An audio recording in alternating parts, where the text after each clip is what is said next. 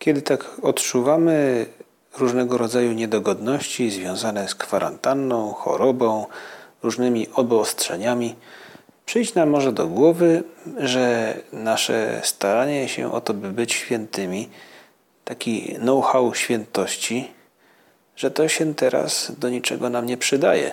Tyle wysiłku, żeby postarać się, żeby umieć, e, żeby stać się człowiekiem podobnym do Pana Jezusa w naszym codziennym życiu.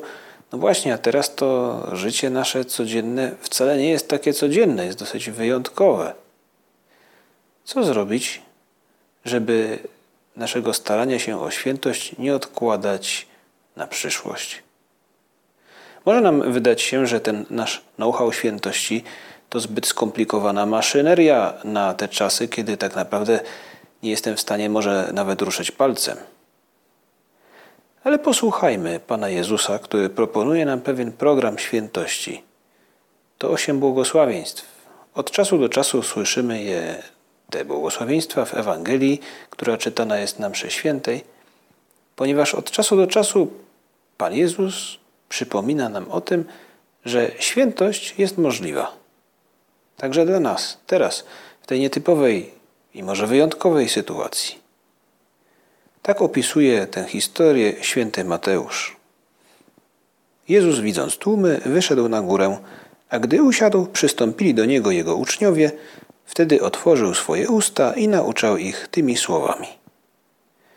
Błogosławieni ubodzy w duchu, albowiem do nich należy Królestwo Niebieskie. Błogosławieni, którzy się smucą, albowiem oni będą pocieszeni. Błogosławieni cisi, albowiem oni na własność posiądą ziemię. Błogosławieni, którzy łakną i pragną sprawiedliwości, albowiem oni będą nasyceni. Błogosławieni miłosierni, albowiem oni miłosierdzia dostąpią. Błogosławieni czystego serca, albowiem oni Boga oglądać będą. Błogosławieni, którzy wprowadzają pokój, albowiem oni będą nazwani synami Bożymi. Błogosławieni, którzy cierpią prześladowanie dla sprawiedliwości, albowiem do nich należy Królestwo Niebieskie. Błogosławieni jesteście, gdy ludzie wam urągają i prześladują was i gdy z mego powodu mówią kłamliwie wszystko złe na was. Cieszcie się i radujcie, albowiem wasza nagroda wielka jest w niebie.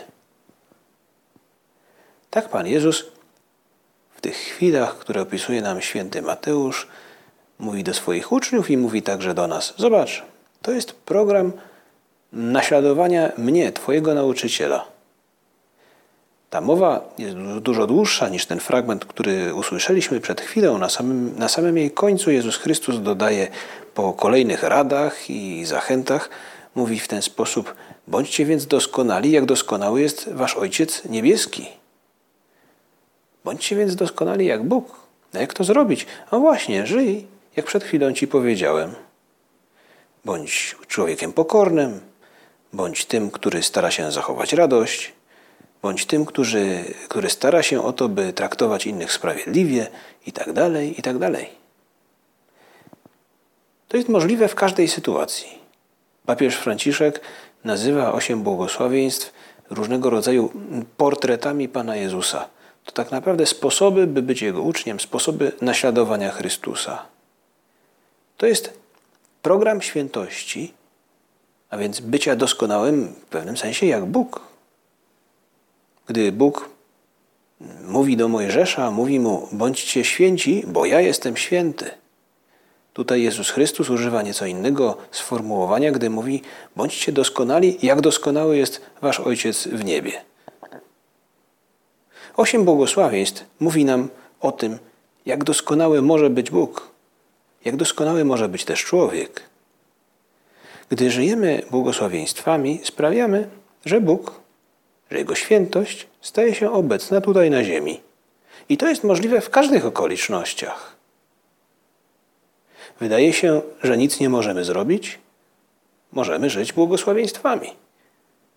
Dlaczego? A bo dotyka nas smutek. No nie da się tego ukryć. Możemy pamiętać w tej sytuacji, że Chrystus obiecuje nam pociechę. To staranie o to, by nie czuć się nie przeżywać tych różnych okoliczności jak taka ofiara losu. Zamknięta w kąciku, czuje się sama, odcina się od innych i nic tylko szlocha nad swoim losem. Chrystus mówi nam: bądź człowiekiem, który stara się zachować radość. Mówi nam dalej: staraj się być pokornym, człowiekiem cichym. Każdy z nas doświadcza, że wiele rzeczy nie działa. Chcielibyśmy, żeby wiele rzeczy działało dużo, dużo lepiej. Na pewno. Często wywołuje to w nas jakiegoś rodzaju irytację, gniew może nawet. Walczyć o świętość w tych okolicznościach to nie awanturować się, gdy coś nie działa, a może szczególnie, tak łatwo nam to dzisiaj przychodzi, nie awanturować się, nie wylewać naszych żali w internecie. Jeśli trzeba, zróbmy to w odpowiedni sposób i w odpowiednim miejscu. Chrystus mówi, że błogosławieni ci, którzy pragną sprawiedliwości. Człowiek sprawiedliwy to ten, który daje innym to, co do nich należy. Może i my teraz, kiedy jesteśmy trochę gdzieś w domu, zamknięci, uzmysłowimy sobie, że jest sporo rzeczy, które komuś kiedyś obiecaliśmy zrobić, wysłać, dostarczyć, załatwić. Może część z tych rzeczy uda się nam zrobić właśnie teraz, gdy nie mogę zrobić nic innego. Ten projekt świętości, który Chrystus nam proponuje, to też projekt dla ludzi miłosiernych. To rozejrzeć się, popatrzeć, pomyśleć, dostrzec, że wokół mnie jest dużo ludzi, którzy mają dużo gorzej ode mnie. To przynajmniej okazja do tego, by się za nich pomodlić, jeśli pomóc im nie mogę. Ale mogę temu komuś może powiedzieć jakieś dobre słowo, zadzwonić do niego, dać znać, że jestem z nim. Oto właśnie postawa człowieka miłosiernego. Chrystus obiecuje też błogosławieństwo, a więc świętość, a więc bliskość Boga. Obiecuje ją ludziom, którzy będą posiadali czyste serce, a więc serce niezagracone, nie zepsute różnego rodzaju egoizmami. Jeśli wykorzystujemy dobrze czas, w, tym, w tych chwilach, gdy chorujemy bądź jesteśmy zamknięci, jeśli walczymy o to, by nie dać się kaprysom wykorzystywania czasu byle jak, Chrystus będzie blisko nas, bo sam to obiecuje. I obiecuje też swoją bliskość tym, którzy sieją pokój. To okazja do tego, byśmy rozejrzeli się, popatrzyli, jakie tematy przynoszą pokój tym, z którymi mieszkam, czy z którymi chociażby mogę porozmawiać przez telefon czy przez internet. Są tematy, które budzą niepokój, są tematy, które dają radość i pokój. Starajmy się je dobrze wybierać, zamiast tego, co dzieli. Jest taka historia, którą opisuje Dickens w powieści Little Dorrit, Mała Dorrit.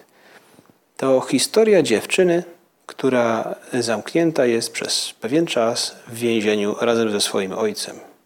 Choć ona może wychodzić, ojciec pozostaje w tym więzieniu od zawsze, prawie że i wygląda na to, że na zawsze.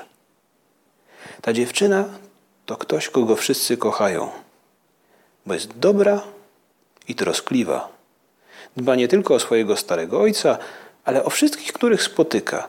To taki super jasny, charakter, super jasna postać w tej powieści, która opisuje też w sposób mroczny różne postacie w zaułkach Londynu. Mała Dorrit jest dobra i troskliwa.